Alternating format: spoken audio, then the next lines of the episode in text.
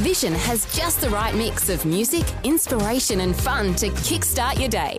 Rise and shine with Fel and DJ. Weekdays at breakfast.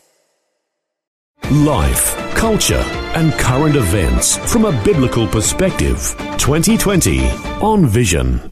As we do on a Thursday, it is always so good to catch up on insights from Charles Newington, the National Director of uh, Family Voice Australia. Charles joining us once again. Hello, Charles. Welcome back to 2020. Oh, thank you. Good morning from the rocks in Sydney. Uh, Charles, you do get around, I must say, and uh, I hope things are. Is it? How, what is it like at the rocks in Sydney today? It's beautiful.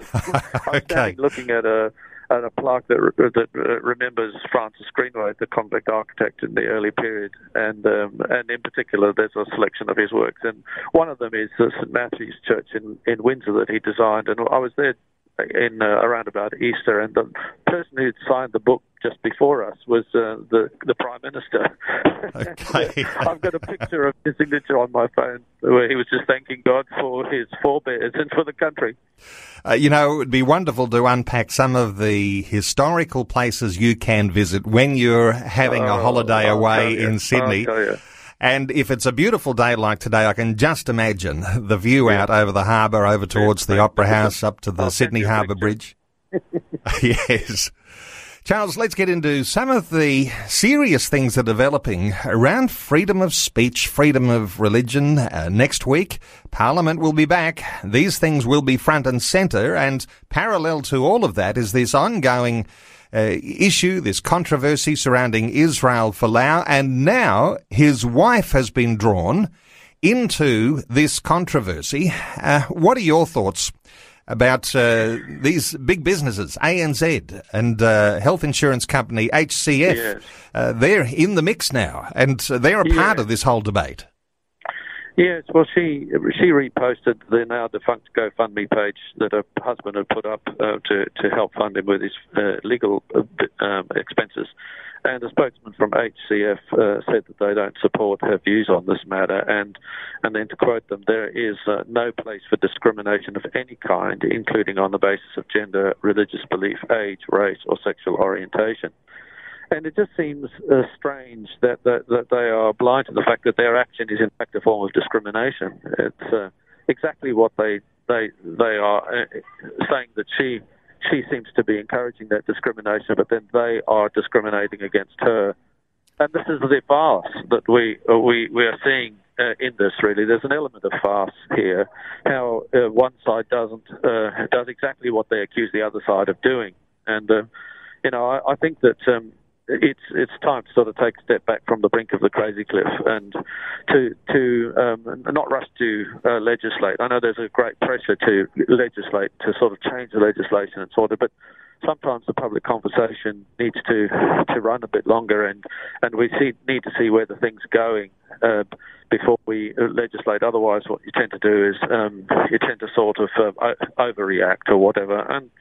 So we can see the where this is going. It's going to a lawyer's picnic and all manner of social strife. That's where it's going. Uh, and if we act too quickly, um, you know, we don't we don't allow the public conversation to sort of settle and and and find some kind of common sense balance. Uh, so Charles, there's a real polarizing going on right now. And we've seen this polarizing. It becomes, uh, when we went through the marriage debate, the nation was polarized over the issue. Much uh, there was very much a polarizing sense in the lead up to the last federal election. And there's a real polarizing that's developing right now. And everybody is, as uh, I know you like to reflect, in their own echo chamber, hearing the opinions that reinforce their own. What are your thoughts about just how significant this is? And in this day and age, with technology the way it is, uh, very easy just to uh, be isolated with your own opinions. Yes, I mean, uh, you know, I'm like everybody else. I've got my preferred um, news media sources and uh, uh, writers that sort of scratch where I itch, and, and everybody's a bit that way. Um, I, and I don't want to say a terrible generalisation, but uh, you know what I mean. There's a tendency to do that, and um, so I try to listen and uh, read people in other stables, like um, David Marr uh, was writing in the Guardian today uh, about uh, the Anglican Archbishop Sydney of Sydney, uh, Glenn Davies, decrying the, the sacking of, of Folau, and um, and yet, in Miles' words, he says, and yet insisting that sac- uh, the right to sack teachers uh, for their sexuality or on the basis of their sexuality. Then, he, then the irony is that then he goes on to sort of to sort of heap uh, a pile of words with, that are absolutely soaked in emotion. Um, uh, you know, accusing Christians um, of, uh, of of being so one-eyed on the issue, and I think that you know, this this is part of the public conversation. We've got to be so careful that w- what we do is that whether we're the media, or whether we're the Christian community or the gay community, we we have to try to be as objective and calm about this as possible because the emotion's not helping. The emotion is actually inflaming things, and and people are starting to realise, businesses are starting to realise that it affects business one way or the other. And in their particular case, I mean that you know, GoFundMe, they they shut down Folau's uh, website because they had 95,000 vote um, uh, sort of signatures on a, on, on a protest uh, from the gay community, uh, and um, and you know th- what are they going to do? They're going to look at that and they're going to say, well, if if we if we offend all these people, then they're not going to use GoFundMe. Uh, but they they don't realise that it, it, exactly what happened was that there's a, an equal number of people on the other side of the fence that are going to say, I'm never going to use GoFundMe because of what you've done to Folau. So um, you know, the, the, so you know, once again, I suppose I'm appealing for that kind of um, that kind of um, coming out of the silos where we, we where we think that because we hear our own voices and opinions uh, echoed back to us that, that, the majority is speaking to us, and not necessarily.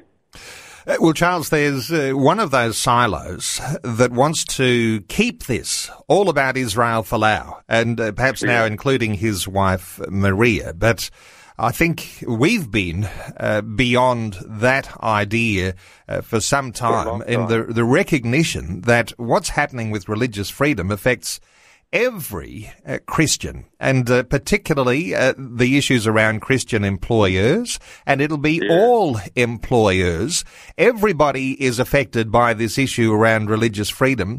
Uh, just uh, give us your thoughts here on, on just how widespread this is going to be uh, if it's not so sensitively and wisely covered and tackled by our legislators, and perhaps even as early as next week.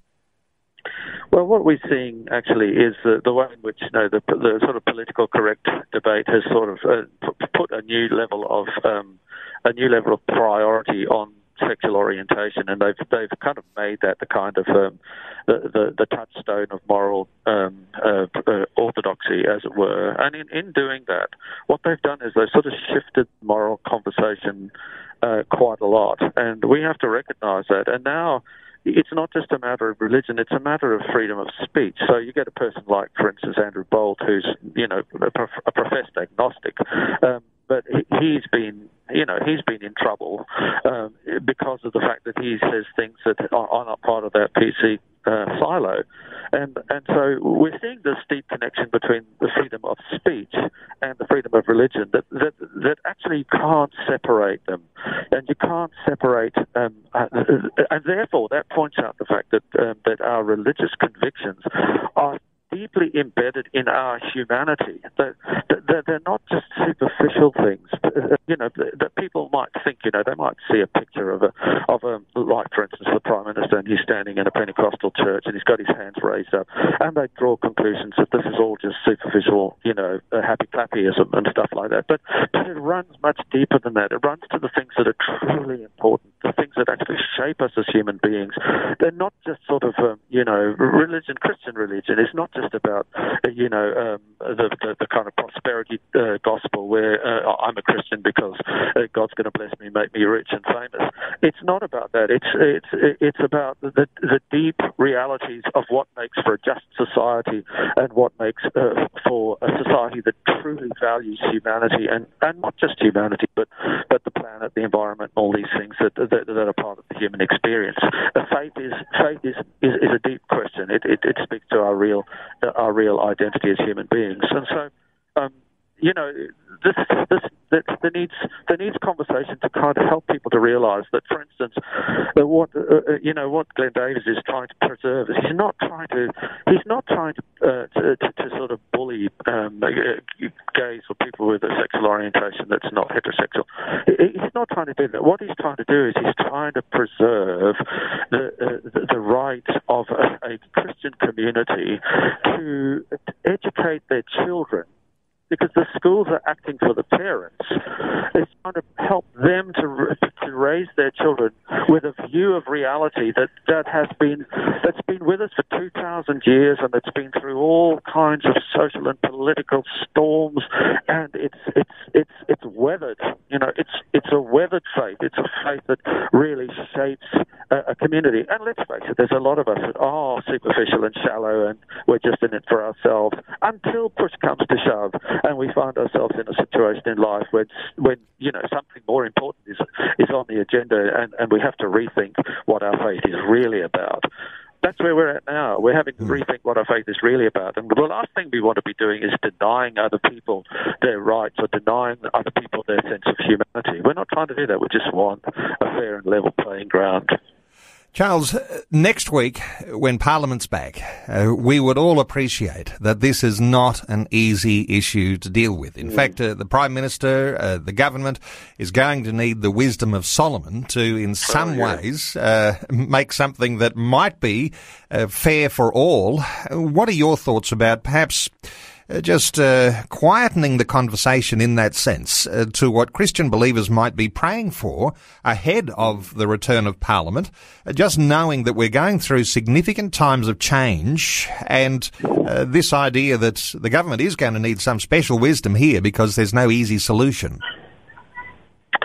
Yes, all over the country there are people praying. You know, they're praying, eh, praying for the government, praying for for all sides in this that that that the wisdom that that, that we need as a nation will prevail. And the thing about wisdom is it, it concentrates the time frame.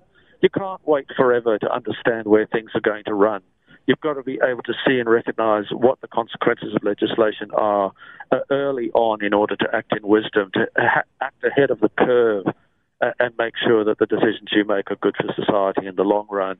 And uh, that that's what uh, we pray for. We pray that God will give all sides wisdom and grace and mutual respect and give them the opportunity not just to be self-interested and and and just so interested and so outraged that their rights or interests are being uh, are being impinged upon that they can't see the importance of what is good and right and best for the nation. And and it's not going to be ideal for anybody. Everybody's got to be recognised, has, has to recognise there has to be an element of compromise here. And I just want to say, too, here, pardon me, I feel like I'm on a soapbox. Here I am in the rock standing on a soapbox telling the world. You're in the perfect place for everybody. It. I'm not meaning to. But, but you know, I think it does help us to, to see that. Um, uh, that that you know we we need God. We need we need to have to start this conversation on our knees, and to really let God guide us and direct us as a Christian community, so that we we are not, um, you know, we're not just unconsciously called up in the um, in the emotional self uh, justification. I often love to reflect on these substantial elements of our Christian faith, and I know you do too, Charles. But there's something very substantial when we recognize that when we have our faith in God, that He is the same yesterday, today, and mm. forever. Uh, that he is the one who is unchanging and that his character is going to be the same tomorrow as it is today. And so we have something to hold on to in this period where mm. the speed of change is uh, just so significant. Uh, your thoughts on just how we appreciate things that are changing now and the substance of our faith that it is in a God who isn't going to change at all. Yes, uh, the core of our faith is not so much the intellectual grasp of truth. You know, sometimes people feel that the role of um, of the faith is to make sure that theology is absolutely flawless, so that my theology tops your theology type thing, and therefore gives me the inside run to God.